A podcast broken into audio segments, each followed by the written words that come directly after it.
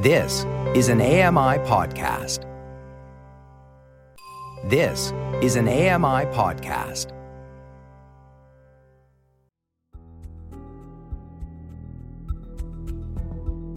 Welcome to Voices of the Walrus on AMI Audio, where professional readers give voice to articles from Canada's best general interest magazine. I'm your host, Roger Ashby. Dozens of undetected serial killers may have prowled hospitals and care homes over the past 50 years. Why are they so rarely caught? Laurie Wilson reads When Healers Do Harm Women Serial Killers in the Healthcare Industry by Patricia Pearson. Patricia Pearson is the author of eight books, including Opening Heaven's Door What the Dying May Be Trying to Tell Us About Where They're Going, and A Brief History of Anxiety Yours and Mine. I'm Laurie Wilson. This is a book excerpt titled When Healers Do Harm Women Serial Killers in the Healthcare Industry. The following is an excerpt from When She Was Bad How and Why Women Get Away with Murder by Patricia Pearson. Since 1970, more than 90 serial murderers around the world have been convicted after operating in hospitals, long term care homes, and private residences with elderly charges. Between them, these nurses, mainly, and doctors, a few, have killed or injured over 600 people. An additional 2,600 deaths are connected to them but unproven. The caregiver killer deploys a subtle arsenal of insulin and opiates and pillows over faces. They hasten a person's demise by doping them with already prescribed drugs at higher doses, or they induce heart attacks or strokes. Another 40 healthcare workers in this time period evaded conviction for lack of evidence beyond reasonable doubt. In the Gosport War Memorial Hospital in England, for instance, a female physician presided over 456 deaths due to inappropriate prescribing of opioids between 1987 and 2001, with another 200 patients considered to be her possible victims. Although she was censured for quote, professional misconduct. Her license wasn't even suspended, much less was she prosecuted for manslaughter or murder. What this means is that we could be talking about 130 suspected serial killers in North America and Europe, dozens of John Wayne Gacy's and Jeffrey Dahmer's in the last half century. And these are only the ones known or suspected. There have been other care homes and hospitals with highly suspicious death rates that have never fully been explained, like the Red Light District and the Lonely Highway. Institutional care settings are prime hunting grounds for the modern serial killer. Aside from the home, these care homes and hospitals are also the main source of victims for women who kill. We don't fully understand what separates these women from others of their gender. But more than half of healthcare serial killers are female, according to Southern California University nursing professor Beatrice Crofts Yorker. By that measure, there have been at least 45 of them in the years since the FBI established its Behavioral Science Unit at Quantico, the subject of Netflix's Mindhunter even though the leaders of the unit declared to this author personally that all serial killers were male. In 2015, psychologist Marissa Harrison and a group of women colleagues published a review of female serial killers that found they, quote, tend to carry out their crimes over a longer period of time, have more victims, are frequently nurses, or serve some other caretaker role. They choose, quote, victims who had little or no chance of fighting back. The FBI's Behavioral Science Unit may not have noticed it, but the phenomenon is hardly new. In the 19th century, American nurse Jane Toppan confessed to 31 murders of patients in Massachusetts. In England, nurse Catherine Wilson was caught poisoning her frail charges in the 1850s and 1860s. In the early 1900s, Amelia Sach and Annie Walters ran an adoption business in the UK. But instead of rehoming the babies, they smothered or poisoned them. The total number of victims was thought to be in the dozens. Amy Archer Gilligan, born one Halloween night in the late 19th century, murdered husbands to cash in life insurance policies that financed the nursing home she ran, whose residents she poisoned. In popular culture, her crime spree sparked a comedic play, Arsenic and Old Lace, which nicely sums up the difference in how we regard serial killers by gender. In July 2018, a British healthcare worker was arrested on the suspicion that she had murdered eight babies and tried to kill six others while she worked at the Countess of Chester Hospital in northwestern England. Days later, there were reports that a Japanese nurse had been arrested on the suspicion that she'd injected disinfectant into intravenous bags, killing approximately 20 elderly patients in her care at a Yokohama hospital. So, this subgender of serial murderer continues to flourish. The question worth asking ourselves is whether we aren't looking for such killers because we don't truly value their victims, or because we cannot abandon the image of nurturing women. One such killer is typical, in a number of ways, of all the others. A middle aged nurse who was known to her coworkers in small town Ontario as Beth Wettlaufer. When the scholars were publishing their 2015 review of her fellow predators, Wettlaufer was winding up a decade long killing spree that, to this day, would have gone completely undetected if she hadn't decided to walk into a Toronto psychiatrist's office and confess. Eight people had died at her hands, she confided. She'd injected them with lethal doses of insulin between 2007 and 2016.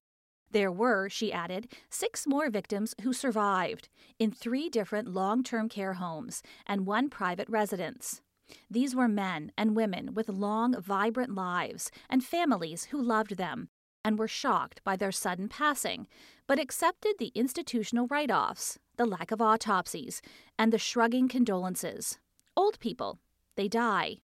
On October 16, 2016, Wettlaufer was arrested and charged with eight counts of first degree murder. Police would later add four counts of attempted murder and two counts of aggravated assault. She pleaded guilty to all charges and was sentenced to life in prison, where, like many female serial killers, she has said virtually nothing that explains what she did. We know some scant facts. Elizabeth Wettlaufer grew up in a farming community in southern Ontario, where everyone knew her as Beth Parker, the daughter of middle class Christian fundamentalists. According to John Lancaster's in depth reporting on Wettlaufer for the CBC, her father was active in the Baptist Church and was, according to childhood neighbor Glenn Hart, quote, very controlling. Hart recalled Beth's early fight for autonomy at school when, at the age of seven, the small, bespectacled child was being teased by classmates who called her, quote, Little Bethy Parker. She changed her name to Beth with an extra E, as if the pronunciation of Bethy had been her own call all along. After high school, Wettlaufer enrolled at a Bible college in London, Ontario, to get a bachelor's degree in counseling. Her father, however, took courses alongside her and reportedly monitored her for lesbian tendencies. He'd found out that she had propositioned a girl in high school and had been rebuffed. At some point, the press later reported, she agreed to try conversion therapy. Whether or not this happened and turned her against the counseling profession, she got her degree but then studied to be a nurse instead, securing her license in 1995. There was trouble on the job almost immediately. Wettlaufer stole tranquilizers from Geraldton District Hospital and took them on her shift. When she was caught, she repositioned her substance use as a suicide attempt. She was fired, but protested.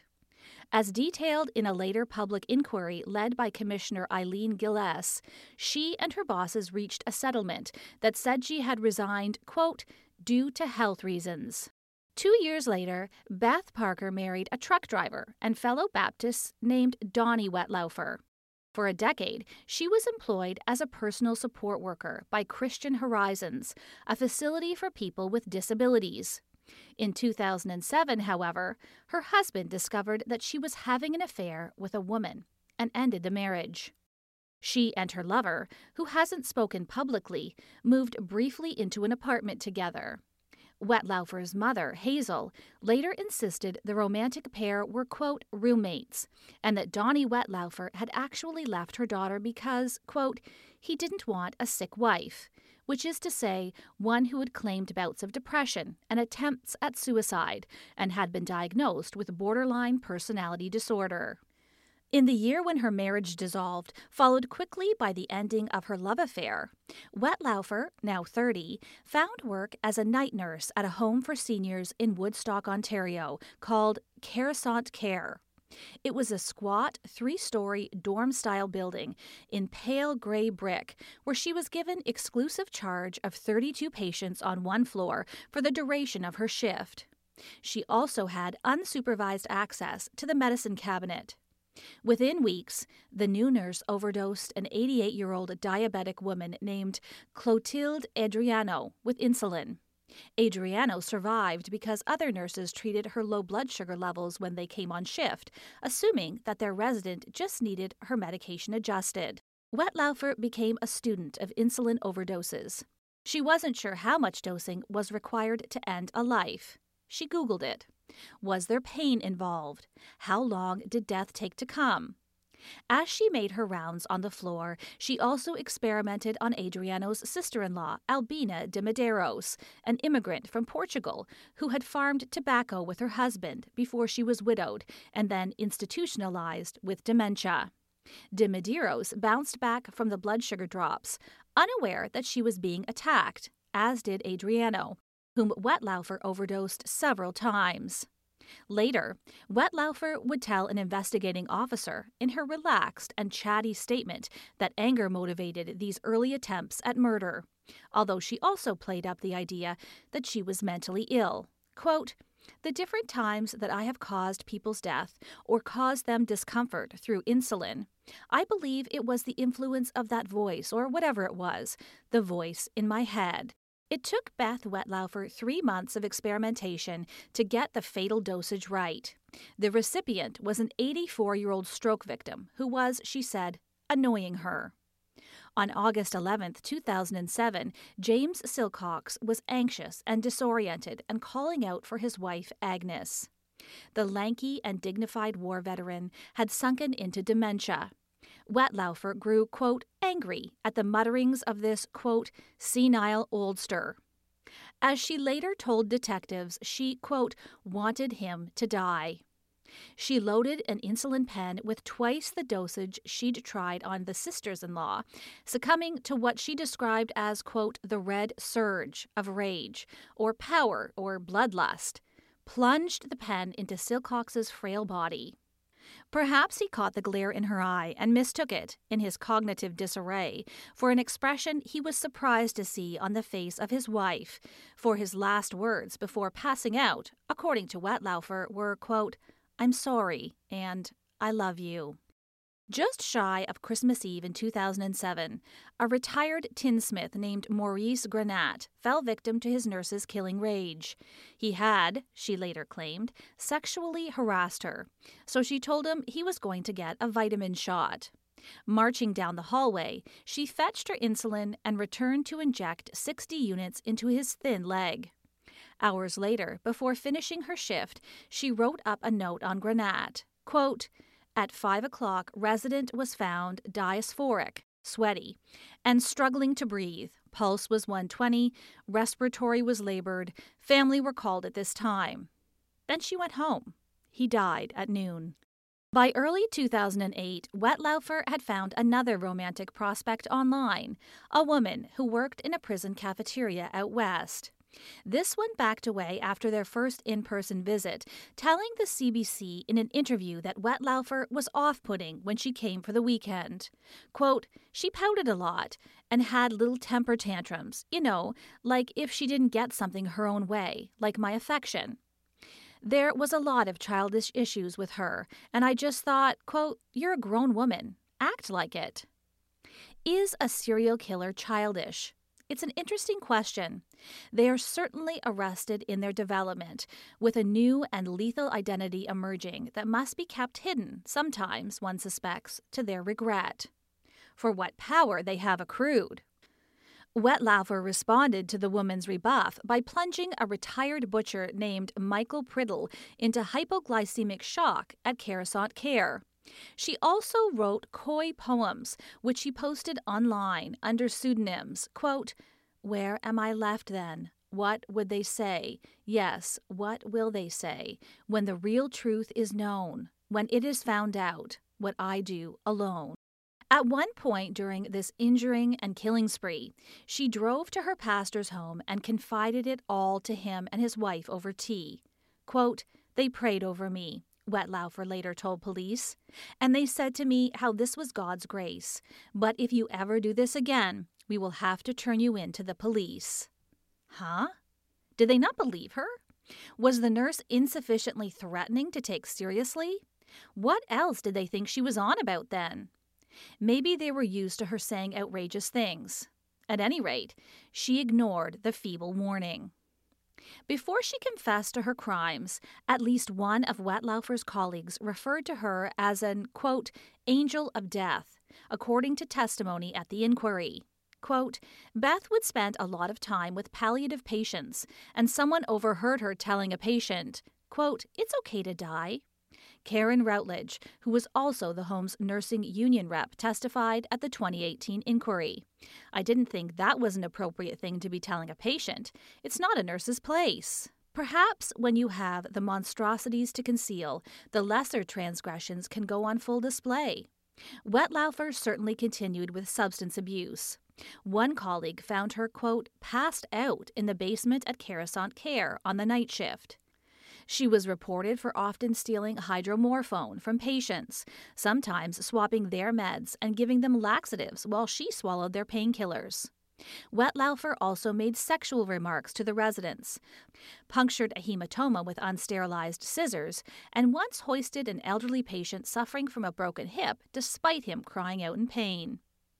In disciplinary meetings about her treatment of staff and patients, her habitual lateness and no shows, her apparent medication errors, Wettlaufer would round her shoulders in a defeated slump and rue her mistakes. Quote, she was remorseful, tearful, and for a couple of weeks things would improve, Routledge testified. The nurse never slurred her words or seemed impaired, it was pointed out. She wasn't falling down drunk. The fact that Beth Wettlaufer was manipulative, as many psychopaths are, seems not to have dawned on anyone.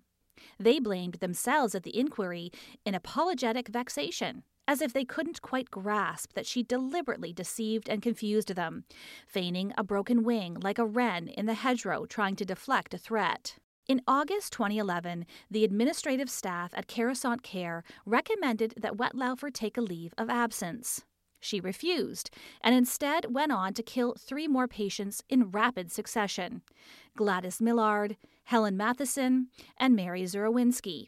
Three women who might have gone on to natural, peaceful deaths surrounded by loving family, but instead were dispatched by a loose cannon whom nobody had the nerve to fire. A year later, staff at the home again voiced concerns about Wettlaufer to the administration. According to a CBC report, they said she neglected a resident's breathing problems for three days, made another resident wait for pain meds, and, quote, forgot to treat someone's finger injury because she was busy. Quote, she's still here. Nothing ever happens, one nurse wrote in her letter to management. Bosses warned Wettlaufer that they may report her to the Ontario College of Nurses, and she appears to have cooled it for a couple of years. But in the summer of 2013, Wettlaufer suddenly decided that Caressant Care resident Helen Young, a Scotswoman with dementia whom she described later as, quote, very difficult to deal with, had to go. The elderly woman, who hated being institutionalized and would call out, quote, Help me, nurse, and frequently complained of her misery, protesting that she'd rather die. On July 13th, Wettlaufer's quote, red surge came back, and she silently told Young, Okay, you will die. Out came the insulin pen, and as the evening progressed, Young's face turned red, her eyes bulged, and her limbs bent rigidly while she went into seizure. After she died, the nurse then consoled one of Young's relatives, who wept on her shoulder. Quote, It was the ultimate act of control and betrayal, a journalist covering the inquiry would write. Describing her crime to police, Wettlaufer said she felt, quote, the surging and laughter afterward, which was really like a cackling from the pit of hell. Wettlaufer was finally fired, following numerous warnings a one day suspension, a five day suspension, a string of medication errors, and a final murder for the road. There were so many examples of her misconduct that when her boss filled out a five page termination report for the Ontario College of Nurses, she couldn't include all of them. She ran out of room. Yet, according to the CBC, she later testified, quote, "It didn't cross my mind that she was harming residents." Wettlaufer grieved the termination through her union and managed to receive a letter of reference from Caressant that called her a, quote, good problem solver with strong communication skills. The letter explained simply that the nurse left the home to, quote, pursue other opportunities. From Caressant Care, Wettlaufer jumped to Meadow Park Long Term Care in nearby London, Ontario, where she chose her eighth murder victim, a Hungarian Canadian businessman named Arpad Horvath. He died in August 2014 after his nurse grew fed up with his dementia related yells and fist swings. He tried to fight her off as she lunged with a needle, but she prevailed, and he was taken to hospital in hypoglycemic shock. He had seizures and fell into a coma. No one tested his insulin levels, and no autopsy was performed. The inquiry revealed that Wettlaufer had phoned the hospital to check that he was dead. Wettlaufer soon quit this new job at Meadow Park and checked into rehab for a few weeks. On her last day on staff, a month after Horvath's murder, she stole opioids and wound up in the hospital for the weekend being treated for an overdose. Nevertheless, rehab failed on all counts. She resumed taking drugs, and the following summer, now working for a temp company at a long term care home in the small town of Paris, Ontario, she tried to kill again, sending a woman named Sandra Towler into hypoglycemic shock. She was stabilized by hospital staff and survived. Then, finally, came Beverly Bertram, a 68 year old woman being treated at home with antibiotic injections for an injury in the summer of 2016. She needed care and got poison. Luckily, Wettlaufer's dose was insufficient, and Bertram survived, none the wiser about why she'd suddenly felt nauseous and dizzy. A week later, Wettlaufer was offered a placement in an elementary school to help with diabetic children. In this context, she later said, she grew panicky over her temptation to kill. Was it because of the value she placed on the lives of children, or the value that others do? If children started to die, there'd be no shrugging coroners or resigned administrators. She'd get caught. As a silent predator, COVID 19 has ravaged our elderly with grim speed, exposing the flimsy and even indifferent way we've been housing those who raised us, stuffing them into euphemistic, quote, villas and manors and acres. As painful as it may be to admit, these are not victims that Western society values. Quote, if somebody who is 81 dies of COVID 19, American pundit Ben Shapiro said in the early days of the crisis, quote, that is not the same thing as somebody who is 30 dying of COVID 19. His view was widely shared. It should come as no surprise, then, that serial killers also flourish in homes for the aged, masking themselves as the healers we rightly revere. Quote, Part of me started to believe I was the devil, Wettlaufer later told investigators. Whether this bothered her, or if the fact that nobody knew about it actually vexed her more, we don't know. But after packing her bags and driving to Quebec, quote, thinking I would run away, sort of thing, she decided to take a train to Toronto's Centre for Addiction and Mental Health, CAMH. Here, she could get help with a new bout of opiate withdrawal, and while she was at it, announce her serial murders. Quote, over the next 20 days, she confessed repeatedly to almost anyone who would listen that for much of the past decade she had embarked on a killing spree to ease her own seething rage, the CBC reported. As investigators reverse engineered the crime sequence from her confession, exhuming bodies and reviewing nursing logs, they also hauled evidence out of her apartment, including her computer, whose search history was telling. For one thing, the day before she decided to go to CAMH, she read an article in Psychology Today called, quote, When Nurses Kill observant coworkers can spot the danger signals. In their review of dozens of cases of female serial homicide, psychologist Marissa Harrison and her colleagues formulated their own general profile of the predator, rarely, if ever, profiled by Quantico or Scotland Yard. She is likely white, has been married, and perhaps has had multiple marriages. She is probably in her 20s or 30s and may be middle class, Christian, of average intelligence, and likely of average or above average attractiveness. She is likely legally employed and may be a healthcare worker or hold another stereotypically feminine job. They went on. She may have a history of conduct issues, sociopathological or bizarre behavior, and may have a history of mental health issues. She may appear arrogant, while she may also appear withdrawn. She may engage in atypical sexual behavior. She may have experienced a recent crisis, such as a relationship issue. Those familiar to her, even those related to her, are at risk, especially vulnerable individuals like children, ill, or elderly. Quote, During the inquiry, Commissioner Eileen Gillespie wrote in the final report on Elizabeth Wettlaufer's crimes, I heard it suggested that the offenses were, quote, mercy killings designed to end the victim's suffering. Nothing could be further from the truth. When Wettlaufer committed the offenses, the victims were still enjoying their lives, and their loved ones were still enjoying time with them. It was not mercy to harm or kill these people. She is right, of course, but historically it has been very common to cast violent women either as insane or as merciful to their low value victims. Miyuki Ishikawa, for example, is easily one of the world's most prolific serial killers. A Japanese midwife, she is estimated to have killed as many as 500 infants in the 1940s, blaming their deaths on parents who were too poor to raise them. Their remains were found stashed here and there in the house of a mortician, in a temple. Because her crimes coincided with mounting discontent about unwanted pregnancies, the public sympathized with her. When she was finally apprehended, a Tokyo court sentenced her to four years. Upon passing a life sentence on Wettlaufer, Superior Court Justice Bruce Thomas told her that, quote, a civilized society protects its most vulnerable, its young, its infirm, its aged, those who can no longer care for themselves.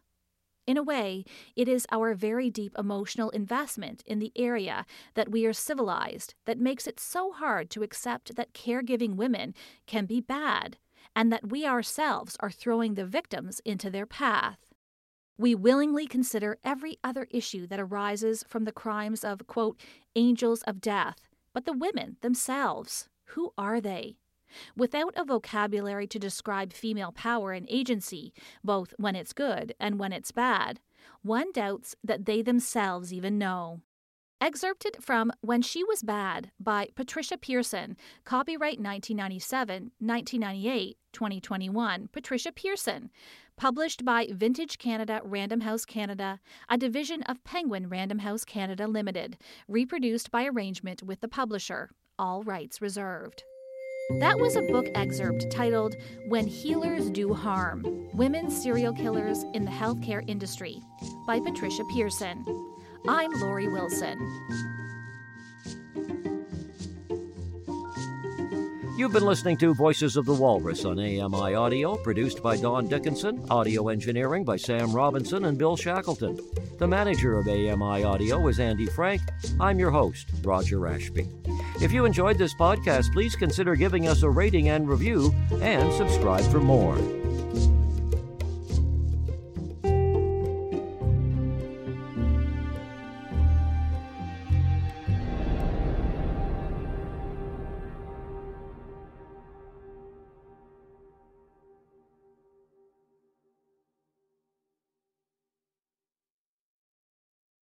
This was an AMI podcast. For more accessible media, visit ami.ca.